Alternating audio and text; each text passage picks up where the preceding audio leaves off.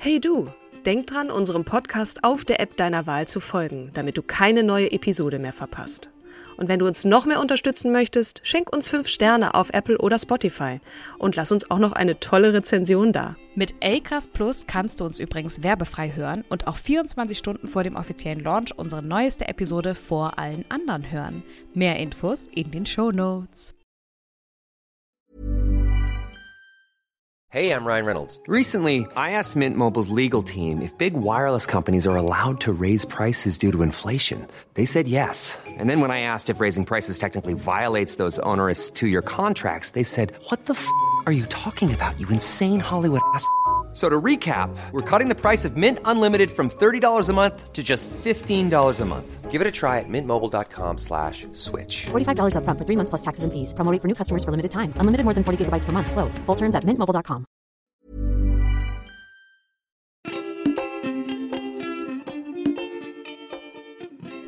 Hallo und herzlich willkommen wieder einmal zu unserem wunderbaren Podcast Starke Frauen. An meiner Seite digital zugeschaltet die wunderbare, großartige, großherzige, beeindruckende, wunderbare Katrin Jakob. Und an meiner Seite mir gegenüber Kim. Äh, es tut so gut, wieder aus der Sommerpause zu sein. Äh, jetzt habe ich deinen Namen schon gesagt. Die superlativische, die äh, expi-allegorische, die zauberhafte, die gut gelaunte, weil im Urlaub noch befindliche Kim Seidler. Hallo, liebe Kim.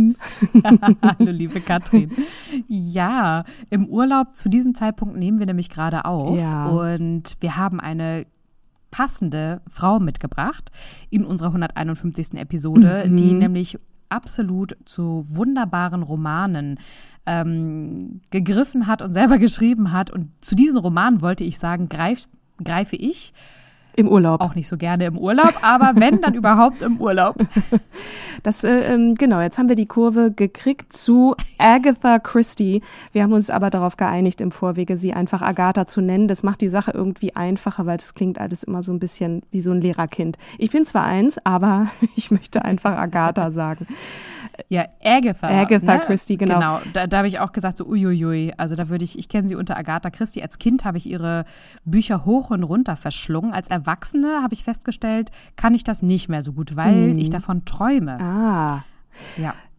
dann bist du wahrscheinlich viel besser oder kenntnisreicher, was die Inhalte ihrer Bücher angeht. Ich habe mir das jetzt gerade alles nur ein bisschen erlesen.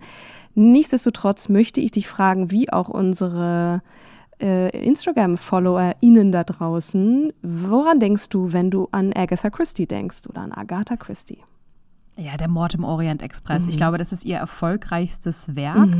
Ähm, und natürlich allgemein formuliert Krimis. Ja. ja die Frau, die, die Patin der Krimis. Ähm, wenn ich mich recht entsinne, ist es auch das zweitmeistverkaufteste Buch äh, Aller Zeiten? der Welt.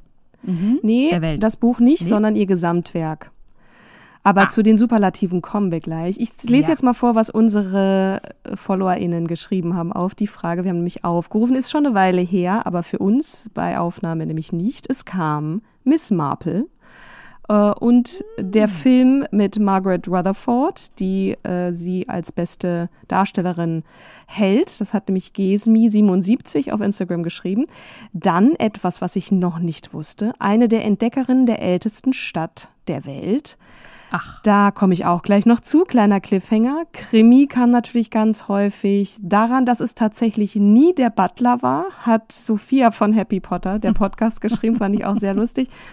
Und äh, meine ehemalige Kollegin schreibt, sie erinnere sie irgendwie an sie selbst. Äh, das äh, mag nicht weiter verwundern, denn meine, meine ehemalige Kollegin heißt Agatha. Und Daniel, mein Bruder, schreibt ein bisschen mehr, aber das liegt auch in seiner Natur. Hercule Poirot, Miss Marple, Mord im Orient Express. Sie hat vieles definiert, was man sich heute unter einem klassischen Detektiv oder Detektivin vorstellt, obwohl sie ja auch viele damals eher unübliche Figuren geschrieben hat. Es war wohl nur Sherlock Holmes noch einflussreicher. Da würde ich sagen, ja, ähm, zu, äh, zu Mr. Doyle, also dem, dem Ja. Schaffensvater von Sherlock Holmes, kommen wir auch noch. Aber ich äh, erzähle jetzt mal so ein bisschen, was ich jetzt so vorhab in dieser äh, guten halben Stunde, die vor uns liegen. Ich gehe natürlich ein bisschen oder ein bisschen mehr auf die Kindheit und Jugend ein. Wir haben auch gerade ein bisschen über ihre Kindheit gesprochen, Kim.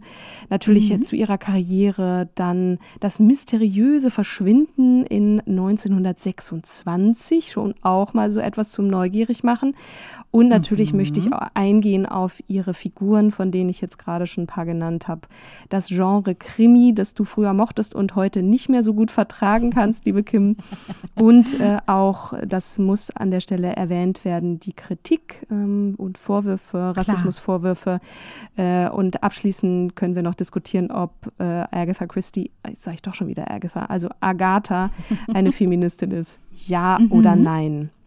Ich möchte Spannend. allerdings kurz mit den Superlativen beginnen, bevor ich zur Kindheit ja. komme. Und zwar, laut einer UNESCO-Erhebung stehen ihre Bücher an dritter Stelle der meistgelesenen Werke nach der Bibel und Shakespeare.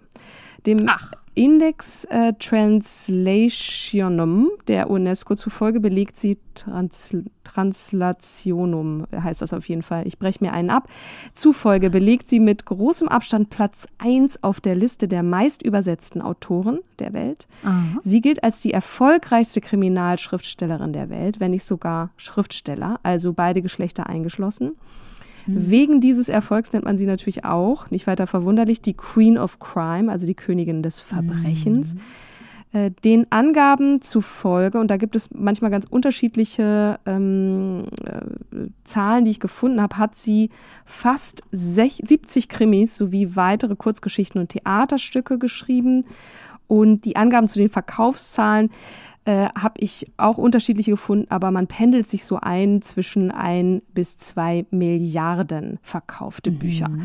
Und äh, jährlich kommen laut Spiegel, und das ist eine Zahl aus äh, 95, das wird sicherlich noch höher sein heute, 18 weitere Millionen dazu. Noch ein Superlativ. Das Theaterstück Die Mausefalle, das sie geschrieben hat, hält den absoluten Rekord. Es wurde am 25. November 52 Uhr aufgeführt. Wir erinnern uns vielleicht, das ist fast so lang, äh, da, da, um diesen Zeitraum rum ist die Queen ernannt worden, hat die den Thron bestiegen und seitdem ja. wird dieses Stück aufgeführt in ja, London. Und auch in unterschiedlichen Ländern. Und äh, Agatha selbst hatte ja gedacht, dass es acht Monate genau. hält. Ne? Ja, wir mhm. sind jetzt äh, ein paar Jahre später und äh, es mhm. sind nämlich ziemlich genau 70 Jahre, so lang wie die Queen äh, auf dem Thron sitzt. Und äh, das ist also äh, wirklich krass, muss ich sagen. Und dieses, sie ist eine der noch, also jetzt, sie lebt ja nicht mehr, aber überhaupt eine der ja die drittmeistgelesene äh, Autorin der Welt, also eigentlich die zweitmeistgelesene, weil die Bibel, wer weiß schon, wer die Bibel geschrieben hat. Mhm. Soweit zu den Superlativen. Also das beeindruckt schon sehr. Ja. Ich habe ja. Guinness Buch der Rekorde ist ja auch eingeschrieben. Genau, genau. Mhm. Aus diesem Grund, also die Mausefalle Richtig. ist da äh, sicherlich mit aufgeführt. Sie ist auch zu finden in dem wundervollen Buch Goodnight Stories for Rebel Girls. Und äh, ich lese ganz kurz den ersten Absatz daraus vor, damit ihr ungefähr versteht, was für, so ein, was für ein Mädchen sie ist. Es war einmal ein junges Mädchen, das schrieb leidenschaftlich gerne, ob Gedichte, Briefe, Liebesgeschichten oder Krimis. Agatha versuchte sich an allem und ihr größter Wunsch war es, Schriftstellerin zu werden. Von diesem Traum erzählte sie ihrem Hund George Washington, Ganz witzig, ihr Vater ist übrigens Amerikaner gewesen, auf ihren mhm. täglichen Spaziergängen. Das hat sie nicht nur ihrem Vater erzählt, sondern auch ihrer Schwester, die sagte nämlich, das schaffst du nie, du wirst nie äh, Schriftstellerin. Es kam anders, wie wir wissen. Aber mhm. zu den Fakten. 15. September 1890 und Torquay, Grafschaft Devon, wird Aga Agatha Mary Clarissa Miller als jüngstes Kind des Amerikaners Frederick Alva Miller und dessen englischer Ehefrau Clarissa Böhmer zur Welt, äh, kommt sie zur Welt und wächst dort in sehr gutem Hause auf, in so einer viktorianischen Villa und so wie sie da erzogen wird, da, das ist schon viktorianisches Zeitalter. Es läuft Richtig. darauf hinaus. Ne? Klischee, genau. klassisches Rollenverhalten. Genau. Ne? Und kurzer Einschub noch, ja. es ist die englische Riviera. Oh. Also so nennt man den Bereich da auch. Ja. Und sie soll natürlich eine gute Hausfrau und Mutter werden und Ehefrau und, äh, auch, und will das auch. Und will das auch erst, genau. Und hat auch eigentlich keine Lust darauf, berühmt und, und äh, da irgendwie, geschweige denn Unternehmerin zu werden. Aber auch das kommt anders. Manchmal spielt das Leben dann doch äh, einem einen Streich. Sie hat zwei Geschwister, nicht nur besagte Schwester, mit der sie diese Wette hatte, sondern auch einen Bruder, Louis. Äh, und äh, genau, wohlbetuchtes Haus. Der Vater hat ein Einkommen erzielt aus Geschäften in Übersee. Da weiß man nichts genaueres drüber. Äh, und man weiß nur, der hat auf jeden Fall der Familie ein Leben in Wohlstand ermöglicht. Mhm. Agatha selber hat in ihrer Autobiografie mal andeutungsweise erzählt, dass er da irgendwie mit Immobilien in New York und in irgendwelchen Trusts äh, da Vermögen angelegt hatte und aus diesen Zinseinkünften eben äh, ja seine Familie sehr gut ernährt hat. Mhm. Angeblich kam es aber irgendwie auch zu Veruntreuung durch den, durch einen, äh, äh weiß ich jetzt auch nicht genau, durch irgendeinen Vermögensverwalter und hat die Familie Miller in eine ziemliche finanzielle Schieflage äh, gebracht. Ähm, mhm. Dazu kommt, dass äh, 1901 der Vater von Agatha ganz urplötzlich stirbt, da ist Agatha elf Jahre alt und ja. sie hat bis dahin ein, eine sehr, sehr unbeschwerte Kindheit. Ne? Darüber haben wir uns auch genau. unterhalten. Sie hat sich, ähm, ja, hat, ging zwar nicht zur Schule, die Mutter hat sie unterrichtet, aber sie hatte ja zwei Geschwister und, äh, und auch so diese Umgebung ist einfach äh, sehr, sehr toll gewesen. Sie hat das einmal in so einem Interview beschrieben. Wir hatten Langeweile und das ist das Schönste, was uns passieren konnte, weil wir konnten unsere Fantasie freien Lauf lassen. Und da hat sie auch eben die Faszination für, für Geschichten und da kam so, da ist ihre, ihre Fantasie angestupst worden, kann man fast sagen. Mhm. Die Mutter musste dann, ach so genau, und sie hat sich selber das Lesen beigebracht. Ne? Da war mit fünf Jahren mit ja fünf, bereits. Genau, ja, genau, irre. Ich weiß gar nicht, da würde ich gern mal irgendwie Mäuschen äh, mit einer Zeitmaschine zurückreisen und Mäuschen spielen, ja. wie, wie sich eine Fünfjährige das Lesen selbst beibringt, finde ich spannend. Wahrscheinlich hat die Mutter auch da ein bisschen geholfen und hat gesagt, mhm. guck mal, das ist Buchstabe so und so und dann setzt doch mal die äh, Wörter zusammen. Neugierde genau. Aber sie war auch ein echt schlaues Mädchen, also ein ziemlich eine Pleatsche Dirn, würde man im hohen Norden sagen. Ne? ja, ähm, das stimmt. Die Mutter hat dann die Kinder alleine großgezogen und ähm, Agatha beschreibt auch diese Bindung zu ihrer Mutter als sehr, sehr besonders und eng. Und äh, das wird später auch noch eine Rolle spielen. Also mhm. diese enge Bindung. Äh, mhm. Bis zu ihrem 16. Lebensjahr äh, ist Agatha nicht in eine Schule gegangen, sondern da hat die Mutter eben unterrichtet. Und diese Mutter hat auch ihr schriftstellerisches Talent erkannt und hat sie auch ermutigt dazu weiterzuschreiben. Und sie hat geschrieben ohne Ende. Ne? Sie war, wie eben gerade der Auszug aus Goodnight Stories for Rebel Girls, sie hat einfach Freude am Schreiben gehabt. Geschrieben, geschrieben und mit elf Jahren hat sie ihr erstes Gedicht in einem Lokalblatt veröffentlicht. Mhm. Aber eigentlich wollte sie Sängerin werden. Das fand ich ganz interessant. Vermutlich, weil man damals nicht so dachte, naja, Schriftstellerin ist irgendwie ein ordentlicher Beruf.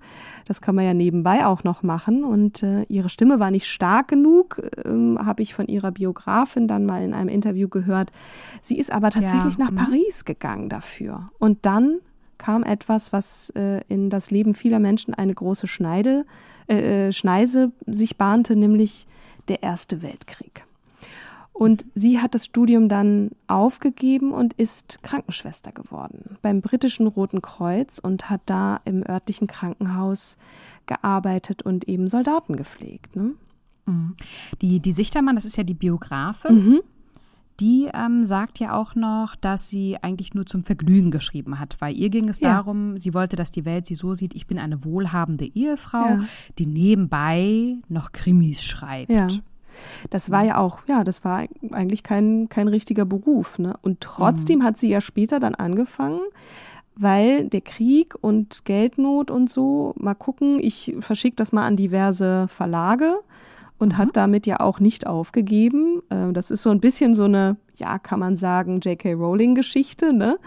Äh, mhm. Ewig viele Absagen, da hätte man äh, die Wände mit tap tapezieren können und sie hat trotzdem ja. nicht aufgegeben. Und irgendwann ist dann ein Verlag auf ihre erste, für ihren ersten Roman aufmerksam geworden, aber ich wollte noch ganz kurz erwähnen, mhm. nämlich in dieser Zeit um den Krieg herum hat sie nicht nur im Krankenhaus gearbeitet, sondern auch in einer Apotheke. Und in mhm. dieser Zeit sammelte sie eben ganz viel Erfahrung auch über giftige Mittel und Stoffe, die später in ihren Werken eine Rolle spielten. Ich habe jetzt gerade noch mal gelesen, dass ungefähr in der Hälfte der, der Krimis, die sie geschrieben hat, der Tod ein Gifttod war. Also ja, ähm, Arsen, Arsen, Arsen hat den Anfang ja, gemacht. Ja, genau, mhm. damals. Am Anfang des Krieges muss man auch noch erwähnen, ganz wichtig natürlich, äh, 1914 heiratet sie den Oberst Archibald Christie, der ihr dann den Namen gab, den sie auch später nicht ablegte, einen Flieger der königlichen Luftwaffe. Und sie war total verliebt. Ne? Archie war mhm. ihr ein und alles. Wenig später, nein, vier Jahre später, um genau zu sein, wird ihre gemeinsame Tochter Rosalind geboren am 5. August. Und, und kleine Anekdote mhm. noch. Die Mutter von Agatha hat ihm damals gesagt, pass auf, Agatha ist keine normale Frau. Ah. Wisse das. Und Agatha hat sich aber immer dagegen gewehrt, weil sie gesagt hat, nein, ich bin Mutter und Hausfrau und das mit Vollblut. Ja. Und ihre Mutter wusste zu dem Zeitpunkt aber schon, dass Agatha zwei Seiten hat. Ja zu etwas Höherem bestimmt war. Also sie hatte ja auch einen sehr starken Willen, sehr britisch mhm. allerdings. Also sie war jetzt ja nicht so eine, die haut drauf war und so, aber trotzdem eben eine, eine, eine besondere Frau. Wir stellen ja hier auch nur besondere Frauen vor, insofern. Genau. Ja. Und da hat sie auch schon geschrieben und äh, sie hat tatsächlich auch ihren ersten Roman im Krieg geschrieben. Der wurde dann aber erst äh, 1920 veröffentlicht. Aus genannten Gründen. Ja, ne? genau, genau. Sie hat diese Figuren entwickelt. Die, der erste Roman war eben auch der erste Fall von Hercule Poirot, der eben so was ganz Besonderes hatte. Er war so ein komischer Kauz, unsympathisch, ordnungsversessen, diesem sehr ikonischen Schnauzbart. Er war unenglisch, er war, äh, also hatte diesen belgischen, französischen äh, Akzent. Äh, und der war, hat etwas, ähm, der führte seine Untersuchung in der Regel in der britischen Oberschicht durch. Das war ein Kunstgriff von ihr, da eine ähm, der Problemstellung im Krim Kriminalroman des 19. und beginnenden 20. Jahrhunderts die soziale Schichtzugehörigkeit des Ermittelnden darstellte. Und eigentlich war es so, dass Polizeiangestellte in der Regel aus den unteren Schichten stammten und weshalb in Großbritannien, wo bis nach Ende des Zweiten Weltkrieges sogar noch Klassenschranken vorzufinden waren, nicht vorstellbar gewesen wäre, dass ein Angehöriger unterer Schichten oben ermittelt. Und mhm. das hat dann nochmal so einen zusätzlichen Twist gegeben, ne? dieser, dieser mhm. merkwürdige Kauz. Und mhm. auch ziemlich schrullig ne, war die Miss Marple, die mir jetzt eher so hängen geblieben ist, als ich mich mir diese Frage gestellt habe, woran denke ich, wenn ich an Agatha Christie denke. Diese kleine, kluge, ältere und aber wirklich sehr schrullige Frau, äh, mhm. 47 Jahre alte Miss Jane Marple, die mhm. auch kriminaltechnisch gesehen ganz und gar untypisch war als Hauptermittlerin ja. in diesen Romanen. Ne? Und dass ihre Hauptwaffe, fand ich auch ganz, ganz witzig, äh, die Hauptwaffe zur Verbrechensaufklärung war der scheinbar unbedeutende Smalltalk. Ne? Sie hat immer so ihre, mhm. ihre Opfer, in Anführungsstrichen, die, die Befragten, dann verwickelt. Und ähm, ja, also bei beiden steht fest, die waren, haben total diese Stereotyps oder die Stereotypen von Ermittlern durchbrochen. Aufgebrochen. Genau. Mhm. Ja, die Karriere beginnt im Jahr 1920. Ich hatte es erwähnt, der erste Kriminalroman Das fehlende Glied in der Kette, The Mysterious Affair at Styles. Styles ist ein, ein Gut, erstmal fiktiv, aber so hat sie später auch eines ihrer Güter genannt, mit dem belgischen Detektiv, der erst in den USA veröffentlicht wurde und dann erst in England. Das fand ich, fand ich ganz ah. interessant. Und ist das eigentlich die Lektüre, wo sie, bei der sie über den Tisch gezogen wurde vom Verleger vertraglich? Das weiß ich tatsächlich nicht. Das weißt, habe ich so zumindest nicht gelesen. Das ähm, mhm. kann, kann durchaus sein. Weil da war sie nämlich noch, dass sie, äh, er, der Verleger sagte dann zu ihr, ah, wissen Sie, es ist sehr schwer, eine neue Schriftstellerin durchzusetzen. Und da war sie noch ganz empört, weil sie gesagt hatte, Mensch, ich bin aber gar keine Berufsschriftstellerin. Mhm. Sie müssen mich doch gar nicht durchsetzen. Ja. Und sie wollte auch keine berufstätige Frau sein, aber als sie festgestellt hat, dass dieser Vertrag sowas von ungünstig für, für sie ausgefallen ist, hat das dann ihren Ehrgeiz geweckt. Aha. Mhm, und da hat das schon als Sängerin ja vorher nicht geklappt, hat nicht gereicht. Da ist dieser Ehrgeiz dann- wieder, ne? Sie wollte doch irgendwie mehr. So ein bisschen, bisschen ambivalent ist das äh, doch in ihr. Aber ja, äh, finde ich, finde ich super spannend. Weiß ich nicht. Das äh, könnt ihr aber auch gerne nochmal nachrecherchieren. Sie wurde schlagartig berühmt und hat es nicht richtig mitgekriegt, weil das Jahr 1926 war ein Schlüsseljahr. Ich hatte es vorhin schon kurz erwähnt. Ihre Mutter stirbt. Die Frau, zu der sie ein so enges Verhältnis hat, also dieses, dieses Mutter-Tochter-Verhältnis war sehr, sehr eng. Das hat sie extrem mitgenommen. Dann sagt ihr Mann ihr auch noch, der berufsbedingt häufig weg war und da auch zahlreiche Affären hatte, dass er sich verliebt hat und sie verlassen möchte. Sie möchte, er möchte sich scheiden lassen. Und da war die Tochter gerade sechs Jahre alt oder sieben, glaube ich. Und das hat sie irgendwie in, ja, das hat sie in Schockzustand versetzt. So erklärt man sich dann heute, äh, weil sie verschwindet. Nach einem Tage. heftigen Streit am 6. Dezember 1926. Sie verlässt das Haus und das Auto, mit dem sie fortfuhr, wurde wenige Tage später verlassen an einem See gefunden. Und dann ging's los. Mittlerweile, wie gesagt, niemand hat so richtig mitgekriegt, äh, sie hat nicht so richtig mitgekriegt, dass sie auf einmal berühmt ist. Alle schalten sich ein. Äh, sogar in der New York Times taucht eine Vermisstenanzeige auf. Die Polizei sucht nach ihr und es ist wirklich total krass, diese spektakuläre Suchaktion, ähm, von der eben auch in der Times zumindest berichtet wurde. Äh, da, daran hat sich sogar Arthur Conan Doyle, also der Erfinder von Sherlock Holmes, beteiligt. Ähm, äh, Agatha Christie war zehn Tage verschwunden. Sie hatte sich in einem Hotel verschanzt, äh, in dem sie eincheckte unter dem Namen, dem Nachnamen der Geliebten ihres Mannes, nämlich mei. Mrs. Neal. Äh, Und ja, die übrigens die Kosten der Suchaktion wurde das durch das britische Parlament getragen. Also der Steuerzahler hat das dann gemacht und in dem Fall muss man sagen, ich habe mich ja auch mal gefragt, wo war eigentlich die Tochter, aber es gibt ja auch noch einen Vater. Ähm, äh, sie war offensichtlich versorgt. Und sie hat das dann damit erklärt, dass sie in so einem Zo äh, Schockzustand war, dass sie eben einen vollständigen Gedächtnisverlust erlitten hat. Ne? Sie hat sich Ach, auch nie zu diesem, da über ihre Beweggründe, Dazu weiter geäußert, hat sie sich ne? nie geäußert, genau. Ja, manche hatten ja auch spekuliert, dass sie wohl an einen Selbstmord gedacht hat Ja. und dann aber natürlich, ähm, oder nicht natürlich, aber die Verantwortung für ihre Tochter war natürlich da. Sie hat eine kleine Tochter, dass sie das wohl abgehalten haben müsse. Ja. Außerdem äh, sei Hamlet ihr Lieblingsstück und Hamlet stellt sich ja auch immer wieder die Frage, to be or not to be.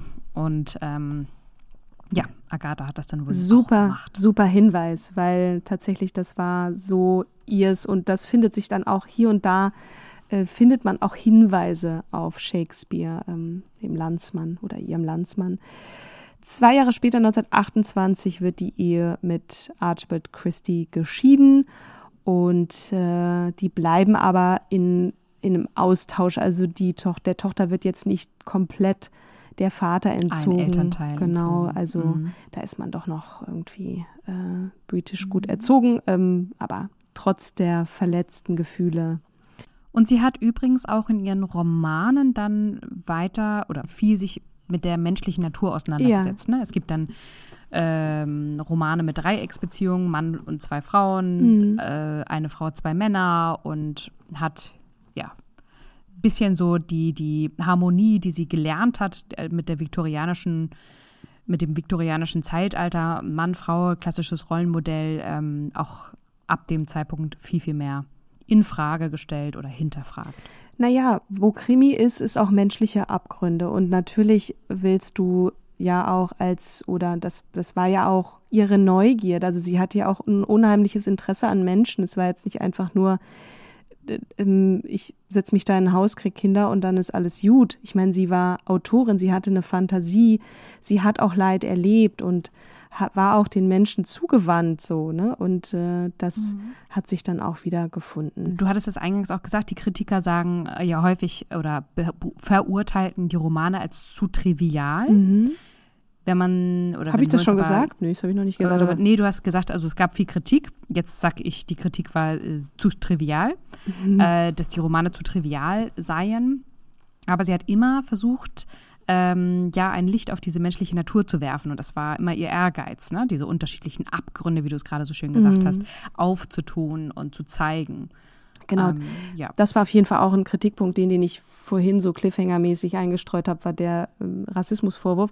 Aber du hast recht, ihre Biografin hat äh, auch diesen Kritikpunkt aufgegriffen und hat dann das total von sich gewiesen äh, für Agatha, weil da unglaublich viel verstrickt war und die Komplexität und wie wunderbar sie das dann doch wieder eingefunden hat. Aber sie hat auch erkannt oder anerkannt und auch Agatha Christie da zitiert. Sie sagte, Agatha war jetzt nicht äh, der, der Lokführer oben, sondern unten der Heizer. Ne? Also der, der fleißige Arbeiter, der da unten einfach ziemlich viel geschrubbt hat, unglaublich viel rausgehauen hat, auch an Büchern, die auf immer ähnliche Art und Weise aufgebaut waren und trotzdem sehr komplex. Und oben saß dann Shakespeare. Ne? Shakespeare war der, der Gott, den sie angehimmelt hat und sie hat auch neidlos anerkannt, dass sie sicherlich viel kann, aber jetzt nicht die top-notch intellektuelle Schreiberin war. Aber was, was wollen wir sagen? Also sie ist die erfolgreichste äh, Autorin mit der Welt. Ne? Und das scheint Ja, ja, ja. trotzdem. Und das auch nicht nur, weil sie eine Märchentante ist, ne, sondern,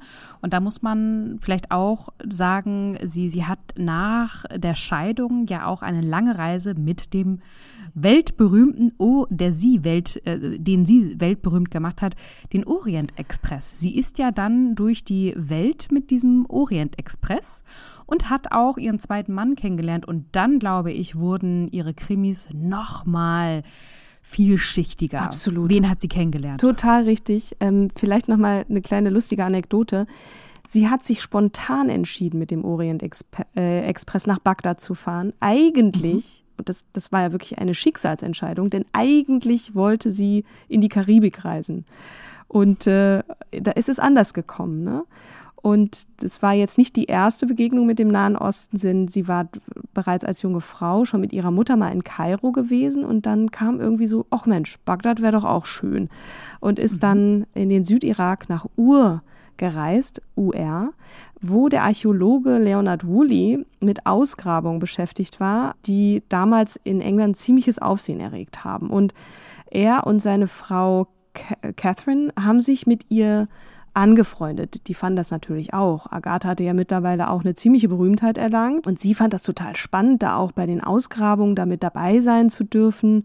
Sie musste dann nach London zurück, weil sie, ähm, weil ihre Tochter, glaube ich, krank wurde und ist dann aber Anfang der 30er Jahre ist sie wieder zurückgekommen und ist da dann, und du hattest es eben gesagt, dem Max Mallowan begegnet, der bei ihrem ersten Aufenthalt da war der irgendwie krankheitsbedingt nicht da. Und die Woolies, die haben dann dem Max gesagt, hier, nimm, nimm Agatha doch mal mit und zeig ihr da die Gegend und die Ausgrabung, dann, äh, dann kann sie sich da noch mal ein bisschen, vielleicht kriegt sie Inspiration für ihre, für ihre tollen Geschichten. Genau, weil sie darüber ja auch dann das Geschichtsverständnis, Mhm. wie man Scherben interpretiert oder diese Fundstücke interpretiert, Ja. ne, äh, wo, hat, glaube ich, er oder auch die Familie Woolley vielleicht ähm, ihr deutlich näher gebracht. Ja. Und dadurch wurde, wurden die Geschichte gleich, ja, äh, vielschichtiger. Ja. Und die Woolies, sie spielen übrigens auch dann äh, mit anderem Namen natürlich äh, in ihrem Roman Mord in Mesopotamien eine Rolle. Also sie greift dann auch, äh, das ist ja das Schöne, ne? wenn du das eigene Leben, wenn du da etwas erlebst, dann kannst du das ja auch nochmal ganz anders verwerten. Und äh, auch die finden da Erwähnung. Sie verliebt sich bei diesem, komm doch mal mit, ich zeig dir die Gegend mit dem Max in eben selbigen und äh, er macht ihr, ist übrigens 14 Jahre jünger als sie und äh, er macht ihr dann einen Heiratsantrag. Sie ist ziemlich überrumpelt, aber sagt dann ja. Und diese Ehe ist und bleibt sehr glücklich und die beiden machen auch tatsächlich viel gemeinsam. Ich hatte ja auch eingangs erwähnt, dass sie die Mitentdeckerin der ältesten Stadt äh, der Welt war. Dazu komme ich aber gleich, weil in diese Zeit, als die beiden heiraten, kommt eine weitere Figur auf äh, das Tablett ihres, ihrer Schaffenskraft, nämlich Miss Marple. In Mord im Pfarrhaus hat sie ihren ersten Auftritt. Und da kommen noch zwei, zwölf weitere Kriminalromane und äh, einige Kurzgeschichten eben mit dieser Hauptrolle. Und ganz witzig, ich erwähne dieses, dieses erste Marple-Buch deswegen, weil es ein Beispiel ist für, sie wird häufig auch bezeichnet als die Queen of First Sentences. Also, ne, wie schaffst du einen ersten Satz, der so dich in den Bann zieht, dass du denkst, okay, also jetzt, jetzt, bin, ich jetzt bin ich hooked, genau. Mhm. Und der erste Satz dieses Buchs geht wie folgt. Es ist nicht leicht, sich darüber klar zu werden, wo diese Geschichte beginnen soll, aber ich habe mich für einen bestimmten Mittwoch entschieden, um die Mittagszeit im Pfarrhaus. Das ist jetzt erstmal ziemlich banal, aber irgendwie setzt das schon mal eine Szenerie, wo man denkt, okay, jetzt bin ich aber mhm. sehr gespannt, weil man weiß, es ist vermutlich ein Mord, so steht's ja im Titel. Äh, mhm. Und irgendwas ist da mit dem Pfarrer und äh, das, ähm, oder mit, mit dem Pfarrhaus selber. Und das finde ich mhm. schon mal ganz witzig. Sehr cool. Genau. Viele der zahlreichen Romane, die äh, in den Jahren bis 58 entstanden, schrieb sie während der archäologischen Expedition mit ihrem Mann im Nordirak äh, und in Nordsyrien. Mhm. Und sie, dadurch, dass sie auch eben viel Geld verdient, hat, hat sie, sie, ihm das finanziert, genau, ne? Genau. Sie mhm. hat äh, Teil dieser Und es fühlte sich gut an. Und es fühlte sich gut an. ja. Mhm. Das, warum, warum muss ich das gerade so ergänzen? Weil sie ja ursprünglich mal gegen Emanzen war. Ja. Und dann auch festgestellt hat, sie hat ja beide Kriege, da hast du ja schon gesagt, beide Kriege erlebt. Ja und hat festgestellt, dass die Frauen kriegsbedingt alles machen mussten und dann in der Zivilgesellschaft wollten sie genau das weiter so handhaben, das Selbstständigkeitsbedürfnis erfüllen, ja. hat dann deswegen auch immer mehr Heldinnen erfunden, mhm. die um ihre Selbstständigkeit kämpfen und ist dementsprechend eine Emanze geworden. Sagen wir Emanze vielleicht nicht, da hat man so ein anderes Bild. So ein, also sie ist auf ja. jeden Fall, sie ist jetzt keine Feministin, sie ist emanzipiert. Sie fand es gut, emanzipiert zu sein. Ich weiß nicht, bei Emanze denke ich immer, habe ich so ein bestimmtes Bild. Ja, aber du vielleicht halt ein hast du negativ, recht. negativ gefärbtes Wort, mhm. aber letzten Endes ist Emanze keine, kein, ja. also nee, nee. nicht negativ. Ich sehe das auch nicht so, aber ich habe in meinem Kopf ja. gerade gedacht, emanzipiert trifft's. Sie mhm. hat mit ihrem Mann zusammen da eben auch weiter selber Ausgrabungen äh, betreut, hat dann äh, die prähistorischen Keramiken restauriert und eben Fotodokumentationen der, der Funde eben ähm, auch da dokumentiert. Und dann ist es so, dass 1934 der Malouin einen Hügel in Nordsyrien entdeckt. Und äh, drei Jahre später, 37 und 38, leitete er in den Sommermonaten die ersten Ausgrabungen dort. Und äh, seine Frau hat ihm eben geholfen, hat sie unterstützt, auch bei der Reinigung der, der Fundstücke.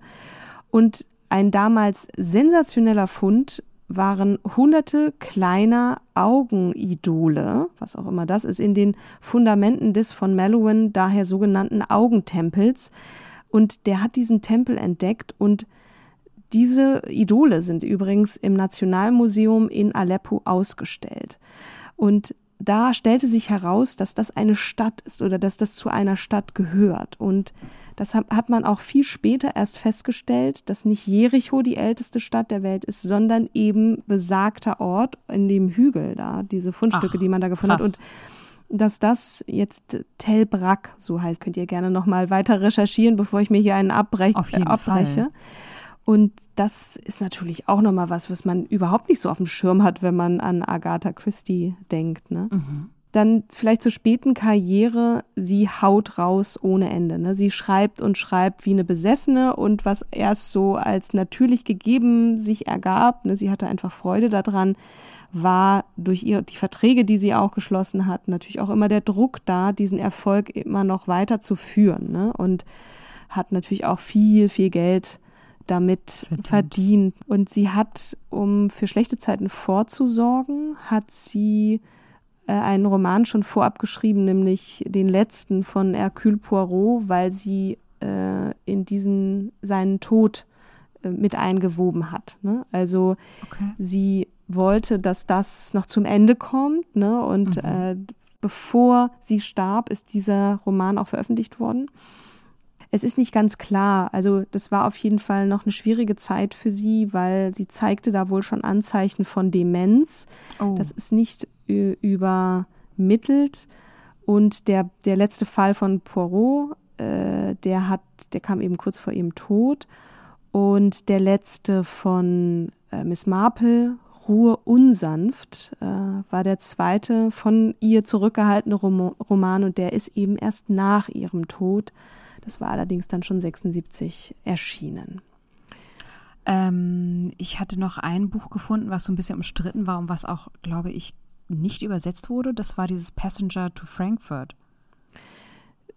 Das war, was, was, ist- was hat es damit auf sich? Also sie hat, äh, Ähm, ich habe jetzt das nicht ist jeden sozusagen ein Titel. Spionage, ähm, eine Novelle, Mhm. eine, eine Spion Spionagenovelle, ähm, die ja über eine Verschwörung von Neonazis handelt. Vielleicht war Ah. das auch dann zu kritisch. Ja. Ich weiß es nicht.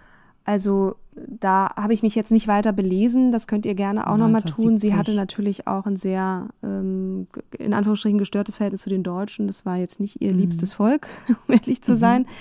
Aber ähm, genau, es ist. Eine Äh, Weltverschwörung von ja. Neonazis, genau. Ein umstrittenes Stimmt, Buch wurde stimmt. als einzig bisher nicht ins Deutsche übersetzt. ah, okay. Warum? Gerade Wahrscheinlich gerade wir die müssen doch Kaufkraft, die Kaufkraft der Deutschen. Ja, den 19, äh, 1970, ne, zu ihrem Ja. 80. Geburtstag, ist vielleicht auch noch sehr zeitlich nahe an dem Zweiten Weltkrieg. Ja. Ich, also wir, das ist eine, eine steile These. Ich habe keine Ahnung, ob das real stimmt. Ja. Ähm, aber das war noch etwas, worüber ich gestolpert war. Hm.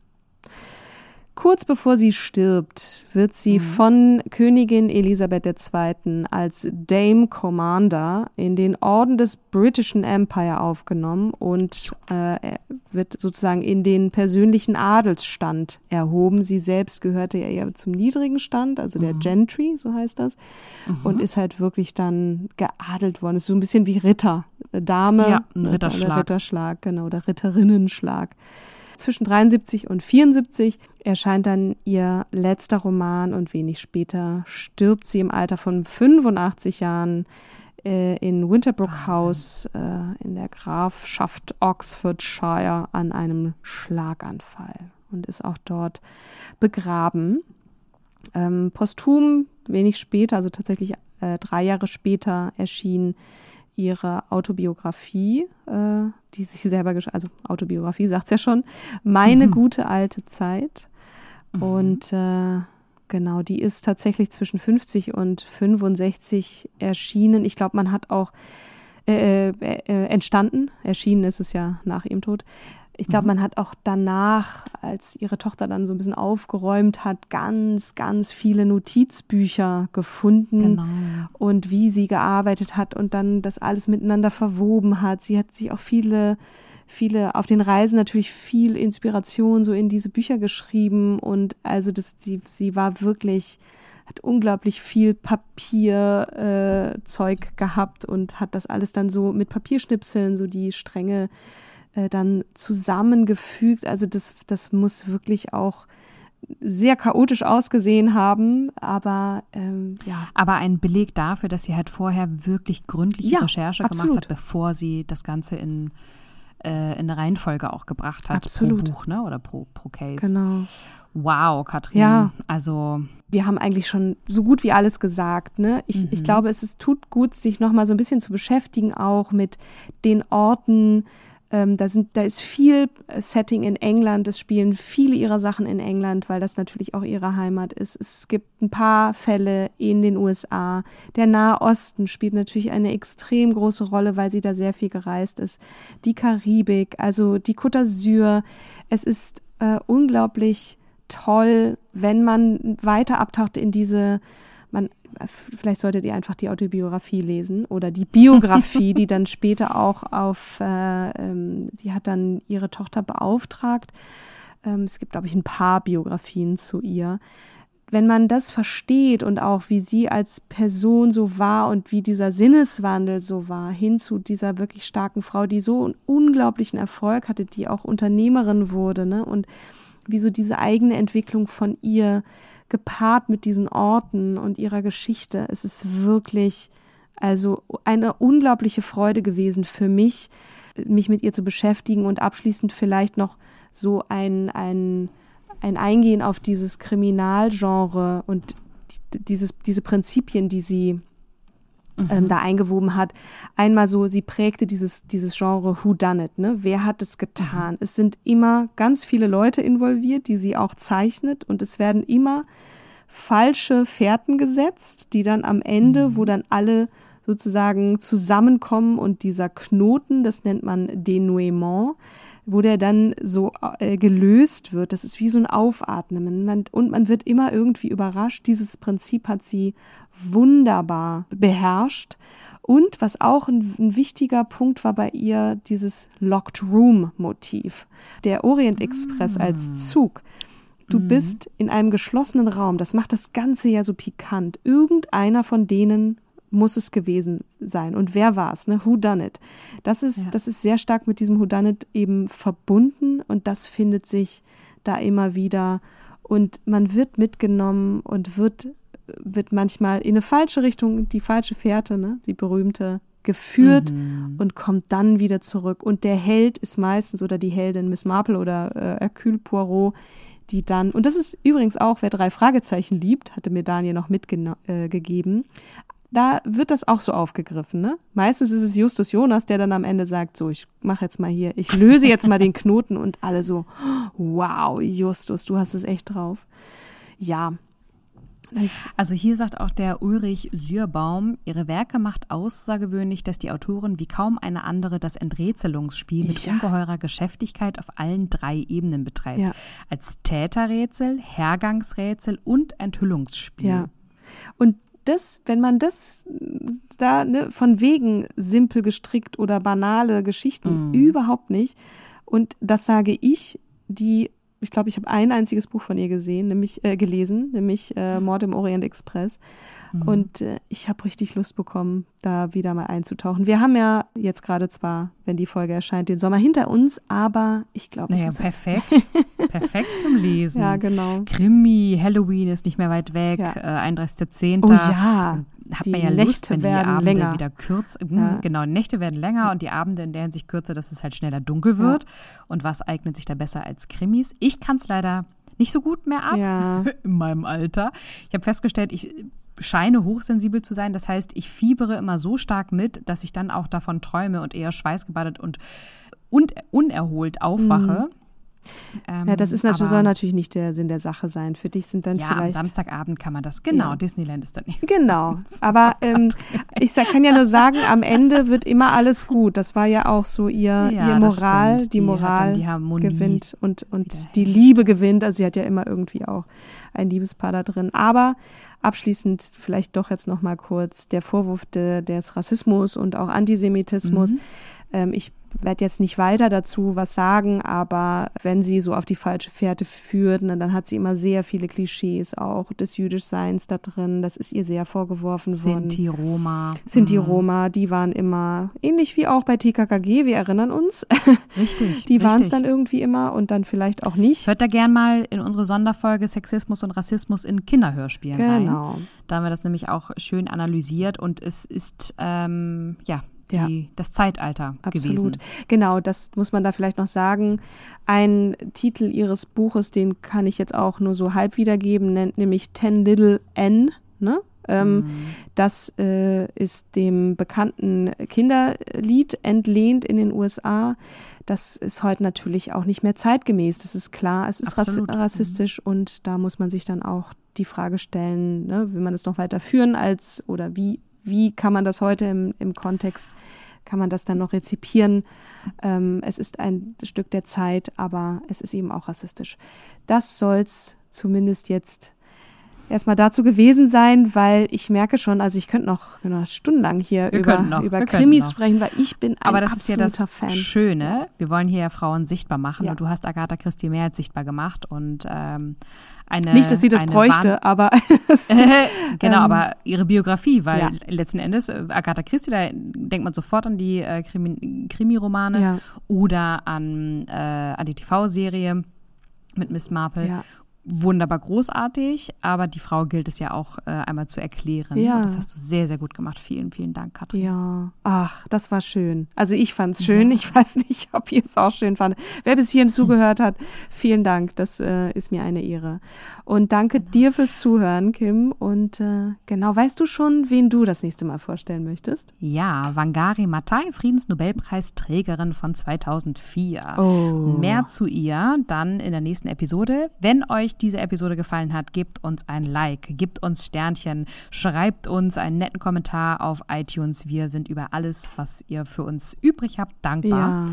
Auch für konstruktive Und- Kritik, aber wir sind, wir mögen es natürlich. Auch. Wir mögen Herzchen. Genau. Herzchen in den Augen. Ja. Dann auch von mir, bleibt gesund, bleibt munter, bis zum nächsten Mal und ich freue mich schon sehr darauf. Bis Ich dann. mich auch. Bis dann. Tschüss. Tschüss.